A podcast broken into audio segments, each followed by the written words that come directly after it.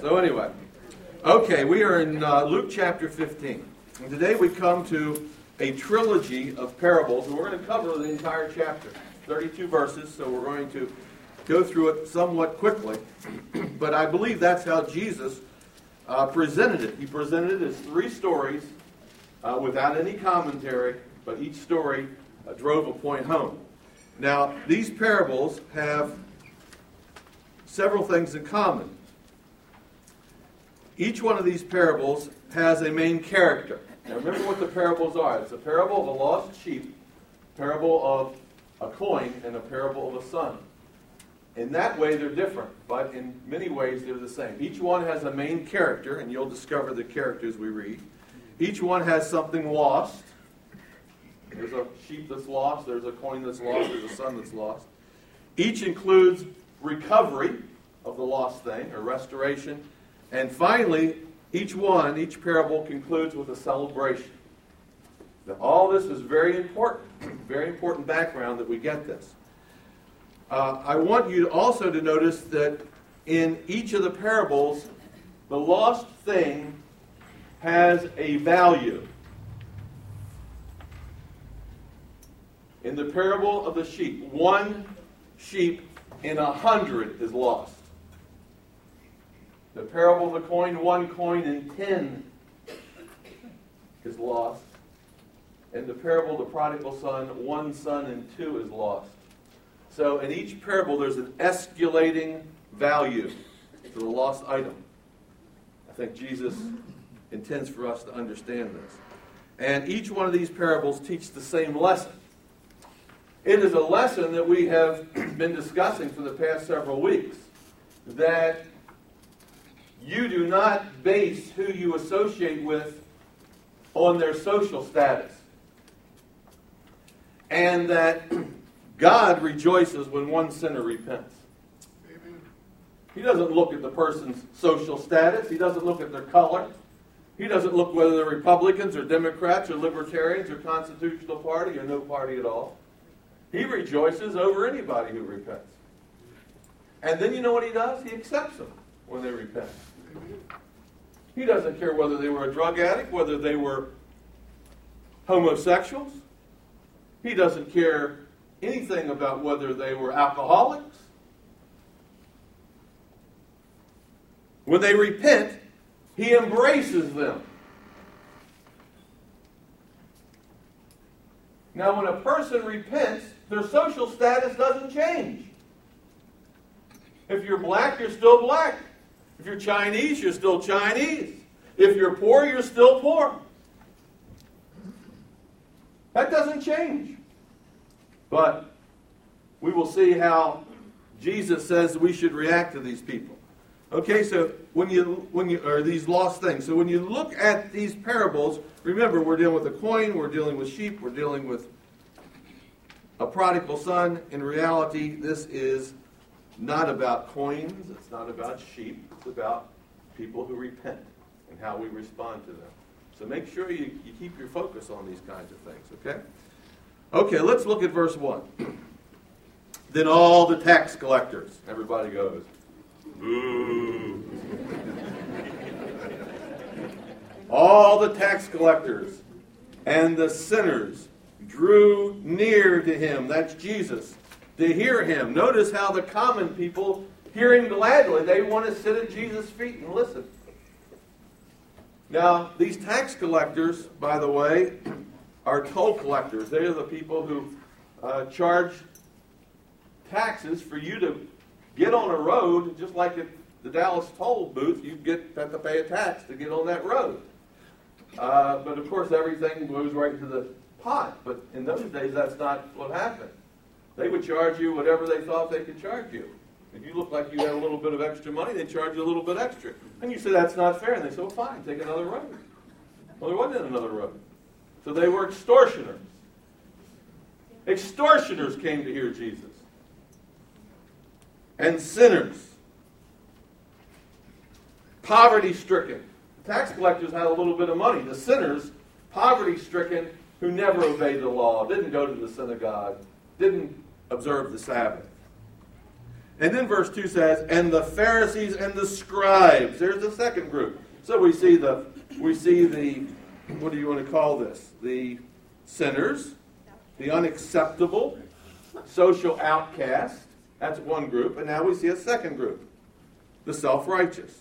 The Pharisees, pious people, and the scribes, the interpreters of the law, look what they did. They complained, saying, This man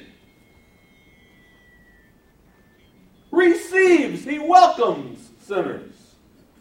Can you imagine such a thing? Doesn't he know where they've been? Doesn't he know what they've done? What kind of diseases they'd had? I remember the first time a guy came to my church, and I may have mentioned this, but it's worth mentioning it again because it's a graphic illustration. It was on a, a, friend day. We had a big day like we had today in church, and I was pastoring. And uh, this individual brought a colleague from work, and it was obvious this person was gay. And he introduced me. I'm going to preach the gospel that day. I have a special sermon. So he introduces me to the guy before the service, and I shake his hand and say, Welcome, glad you're here. And then I went into the restroom and I washed my hands. Now, this would have been several years ago. This is right when AIDS was coming out. And you didn't know what was going on at that time.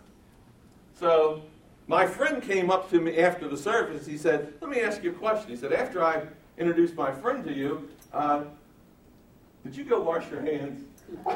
and I said, Yes, because I knew you did that. See, I was just like the Pharisees. You see that? They complained. He welcomes sinners.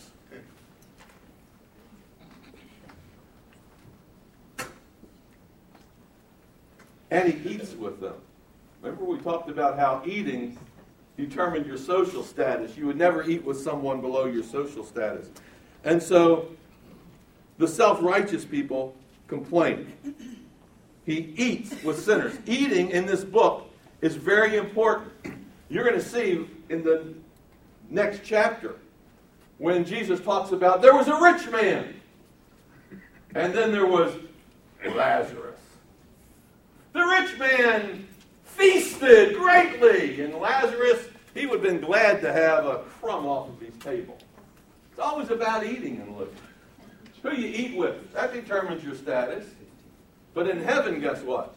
The rich man, he just wished somebody had put a little drop of water on his tongue. But there's old Lazarus. He's in Abraham's bosom, and he's at the messianic feast, and he's just eating away. There's a reversal. So what we have here is we have two groups of people. We have the unrighteous, the down and outers, if you will, and we have the Pharisees. So Jesus, by eating with the down and outers and welcoming them, breaks the social norms. That's the way he was. He didn't follow the religious and the political norms of his day. Now, I believe that these are repentant tax collectors and repentant sinners. And I think that you'll see that later on. But just because they've repented, their social status hasn't changed.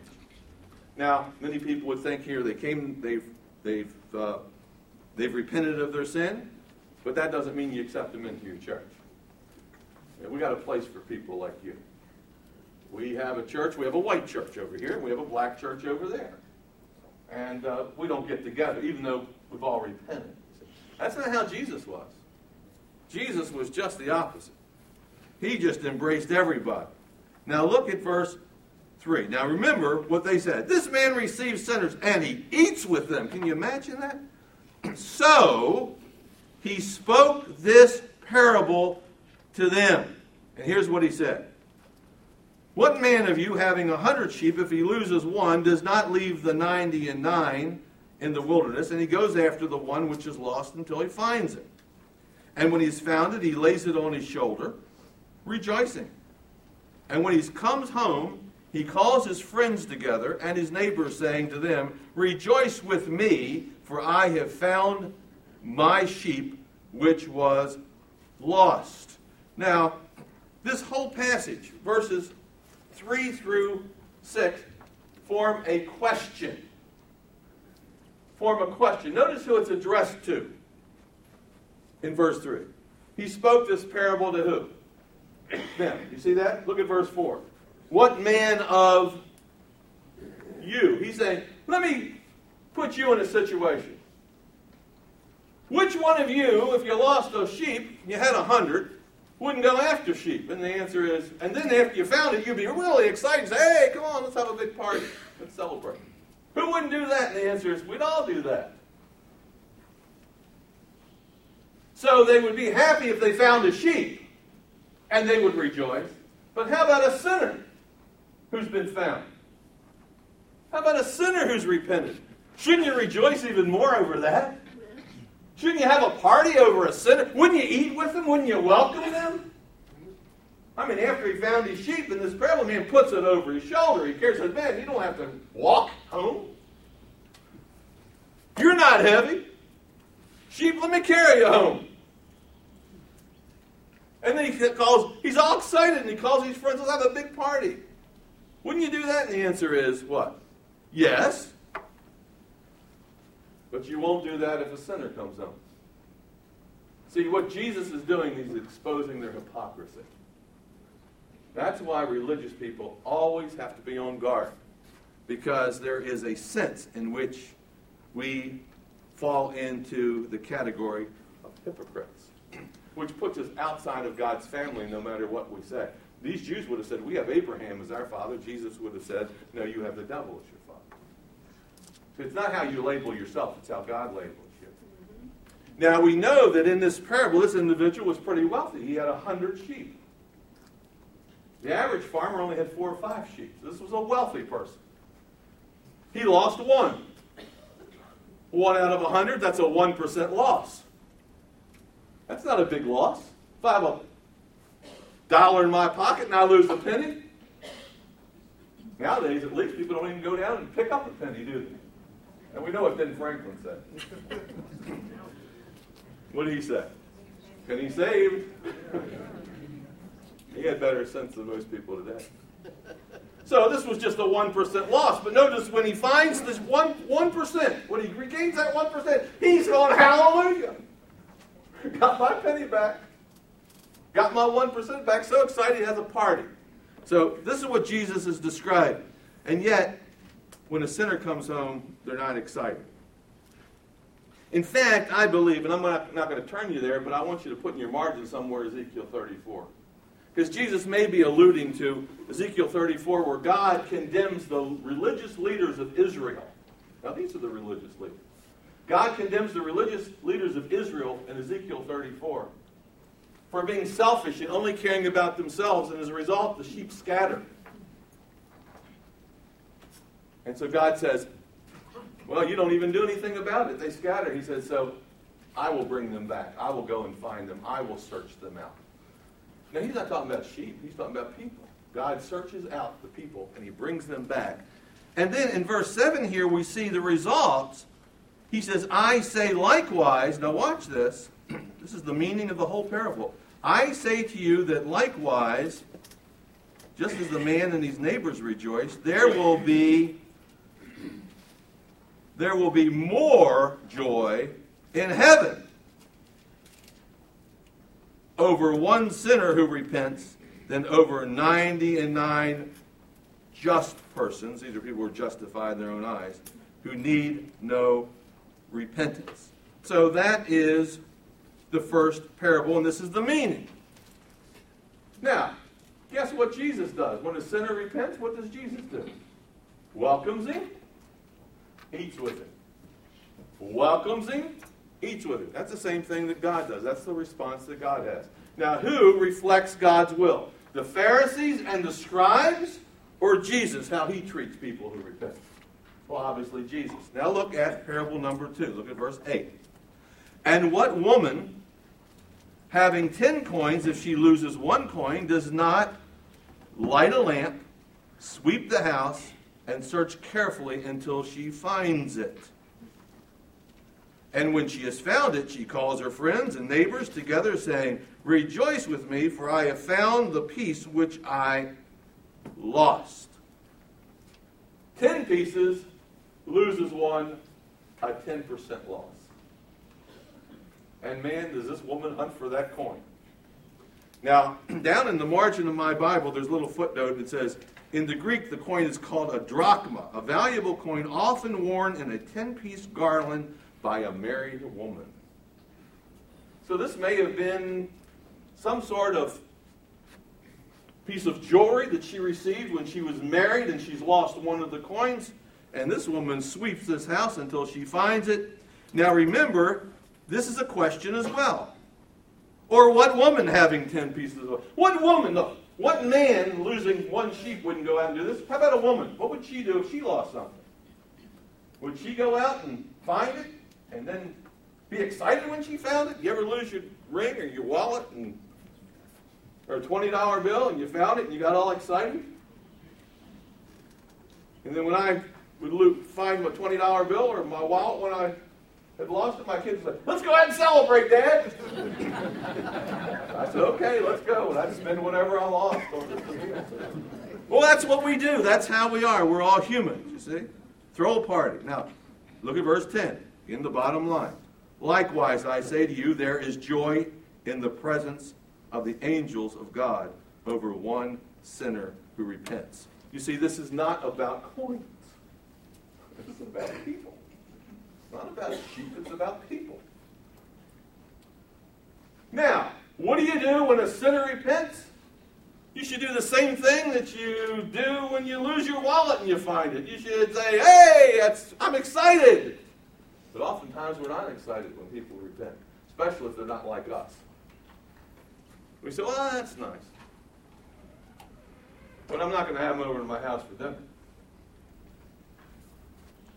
Okay, so now we come to the third parable. And this is called the parable of the prodigal son. Okay? So let's look at verse 11. And he said, A certain man had two sons. And the younger of them said to his father, Father, give me the portion of goods that falls to me. So he divided to them his livelihood. Now, what we have here is we have three characters. We have a father and we have two sons. One who's a younger son and one who is an older son. And what the younger son does is he requests that his father divide the inheritance before he dies. Now, this would have been unheard of in Bible times. There were times that inheritances were divided prior to a father's death, but the father initiated that. now, that would make sense. I'm not going to wait till I die. I'm going to give you a little bit now. But for the kid to ask for the, his inheritance was absolutely unheard of, but the father does it. He gives the young kid his. Now, the older kid, he doesn't say, okay, now here's the money. He just stays on the farm. And whatever is left when the father dies will naturally become his. So, what happens is that the father gives the young son the money. Now, at that point, according to Jewish custom, the young man was dead to the father. I've known some Jewish people who've become Christians, and the father just owns that person and said, You're dead. You're not my son anymore. Now, he may have had two sons, but the next day somebody said, Hey, do you have a family, Saul? And Saul would say, Yes. Well, what do you got? One son. Oh, I thought you had two. Now, one son. The other's dead. But, well, this kid was dead. Once he broke with the family and took his inheritance, he was dead to that family. Now look at verse 13. And not many days after the young son gathered all together, journeyed to a far country. Very important concept there because that means he went to Gentile territory. He's not only breaking with his family, he's breaking with his religion. It means a distant land beyond the boundaries of Palestine and he wasted his possessions with prodigal living wine, women, and whatever else. Solomon, that's right. So, guess what he does? And later on, his older brother will say, Your son spent all of his money on harlots, prostitutes. He lives like a heathen, not like a respectable Jewish kid. But, verse 14 when he had spent all, and now he's dead broke, there arose a severe famine in the land. and he began to be in want. And then he went and he joined himself to a citizen of that country. And he sent him into the fields to feed the swine. And he would have gladly filled his stomach with the pods. There's the iPods right there. with the pods that the swine ate. And no one gave him anything. now, had he not wasted his money when a famine hit, he may have been able to ride it through, you know? But he didn't. He'd wasted his money, didn't save anything, and so now he is starving and he's forced to become a day laborer. Only job he can find is slopping the pigs, which is not a good job for a Jewish boy. Okay? And he wanted just to eat the food that the pigs ate, but he couldn't do that. He didn't even have a right to do that. It wasn't his property. So that's the situation this young man is in. Verse 17 says, But when he came to himself, which is a graphic statement of a person who's outside of himself, he's lost his mind, he's outside of himself, he's beside himself. And suddenly he comes to his senses, he comes back to himself. He's in his right mind. He wasn't thinking clearly before. Sin always involves not thinking clearly. When he came to himself, he said, How many of my father's hired servants have bread enough and to spare? And I'm perishing with hunger. At least back home, they're not facing a famine. So hired hands have plenty of food. But in this country, we're facing a famine. Hired hands don't have any food. He said, I'm perishing with hunger. Verse 18 I will arise and I will go to my father, and I will say to him, Father, I have sinned against heaven and before you. I am no longer worthy to be called your son. Make me like one of your hired servants. And he arose and he came to his father. He realizes that he shot himself in the foot. He realized that he's no longer able to be looked upon as a son. He'll just be one of his father's servants if the father will even give him that job. So he's going to have to humble himself. I mean, this he's put his father to shame originally. Now he's going basically going to have to humble himself, and if the father doesn't do anything, he'll die because he doesn't have any food. Now notice there are two verbs in 18. First he says, number one, I will arise. See, it wasn't enough for him to come to himself and have this great big plan. He says, I will arise and go to my father, and I will say something. He will confess his sins, and in confessing his sins, he will realize he has a new status. He's no longer part of the family. Okay? A new status. No longer a son, just a hired hand. So it says in the middle of verse 20, but when he was still a great way off, his father saw him and had compassion and ran and fell on his neck and kissed him. And the son said, Father, I have sinned against heaven and in your sight. I am no longer worthy to be called your son. But the father said to his servants, Bring out the best robe and put it on him and put a ring on his hand and sandals on his feet. And bring the fatted calf here and kill it, and let us eat and be merry. For this my son was dead and is alive again. He was lost and is found. And they began to make merry. Now, notice this. The son realizes he has no status. The father restores him, gives him a new status. That of a son puts the ring on his hand. And the father throws a big party, and it's he doesn't spare, you know, any expense. Now, this story is not about a kid asking for his inheritance.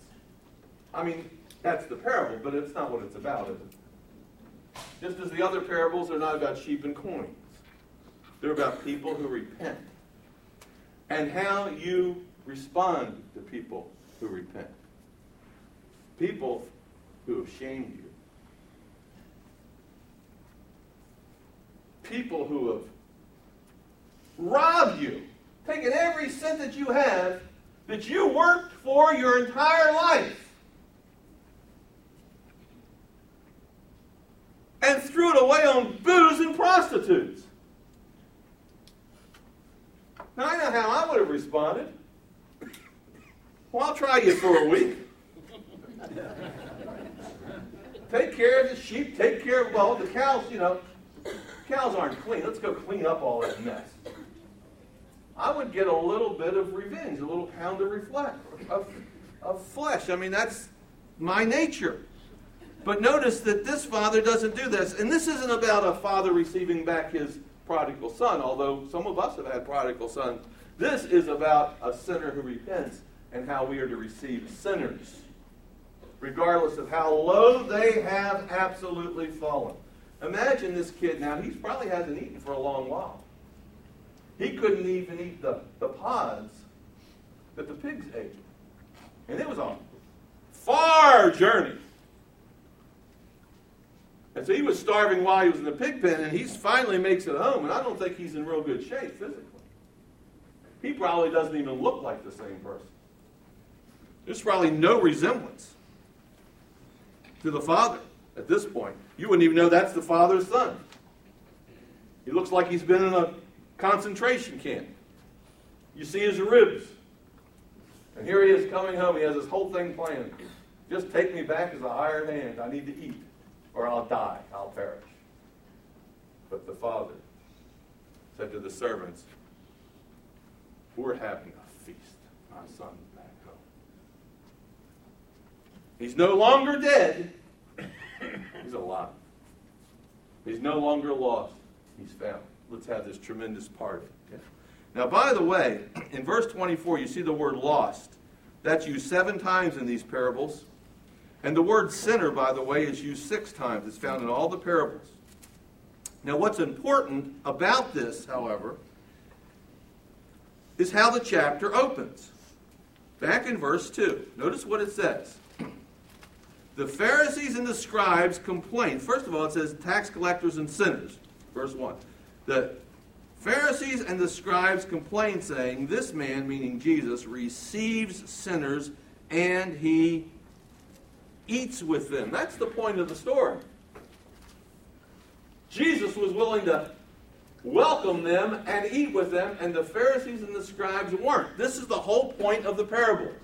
How do you respond to repentant sinners?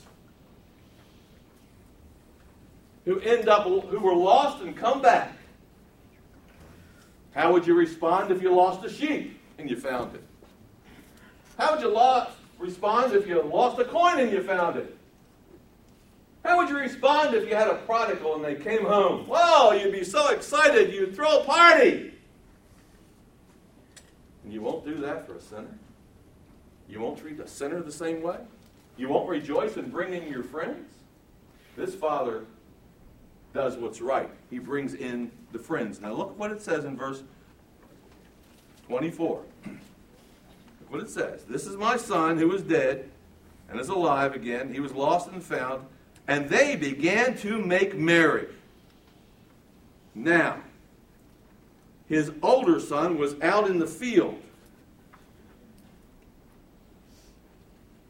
And as he came and he drew near to the house, he heard music and dancing. Said, what's going on here? Right. Eyes lit up. What? Hey, what's going on? How's the party going on?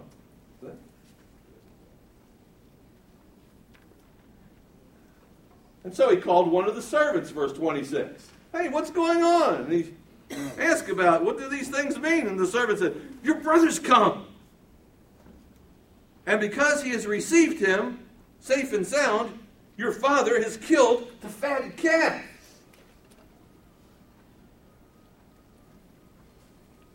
But he was angry and would not go in. Therefore, his father came out and pleaded with him. Come on in, son. Your brother has come home.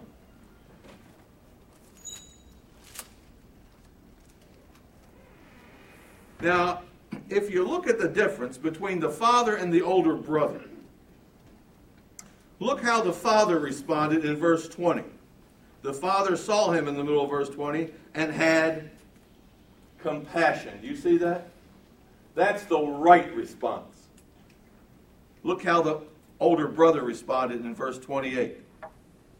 But he was angry and would not go in. He wouldn't go in and eat with him he wouldn't go in and welcome him home.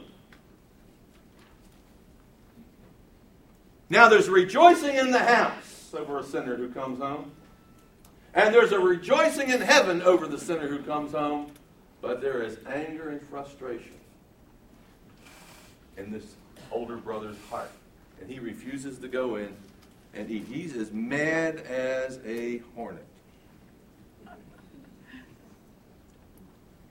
Now look what it says at the end of verse 28. This is very important. Therefore his father came out and pleaded with him. And so he answered and he said to his father, Look, these many years I've been serving you. I've never transgressed your commandments at any time. And yet you never gave me a young goat that I might make merry with my friends. But as soon as this son of yours came home. Doesn't even say his, his brother, not my brother. Not when my brother came home. Uh, this son of yours. Notice how he now is separating from the father. He's breaking a family relationship.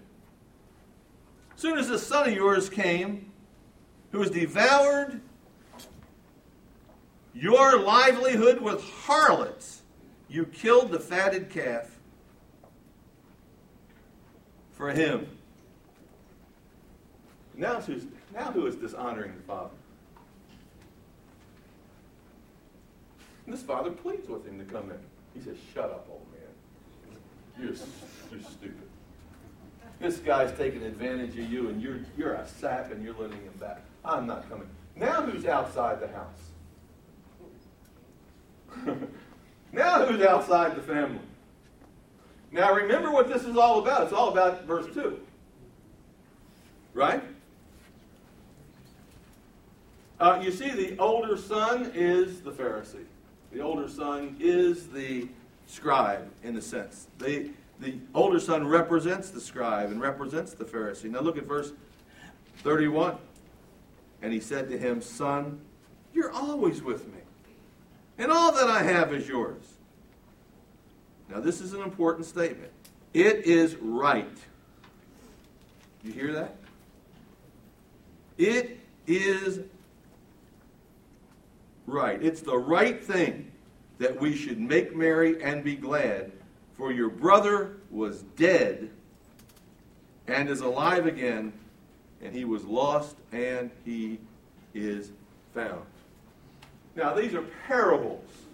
The real story is how are we to receive sinners? Guess what? We are to welcome them and we're to eat with them.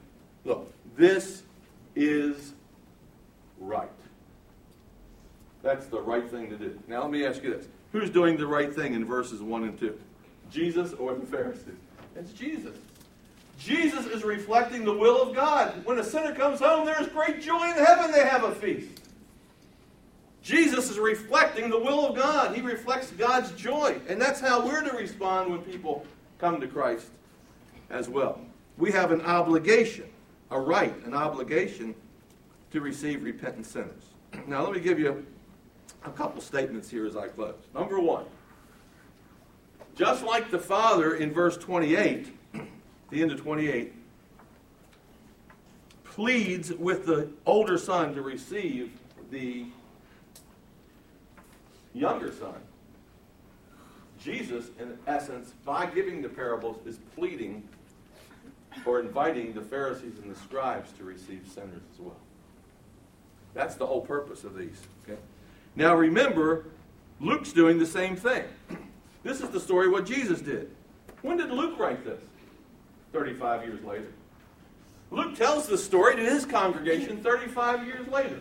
Why do you think Luke chooses to put this story in his gospel that's going to be read to his the Christians in his neighborhood? Why do you think he would do that? You know, this story is not in Matthew, Mark, or John. Why do you think Luke would include this story for his congregation? Do you think they need it? And now we're reading it. It's been, this scripture has exists now. I guess today we're reading it. Do you think we need it? Is it a lesson for us? See? The question is will we join the angels in heaven when a person repents?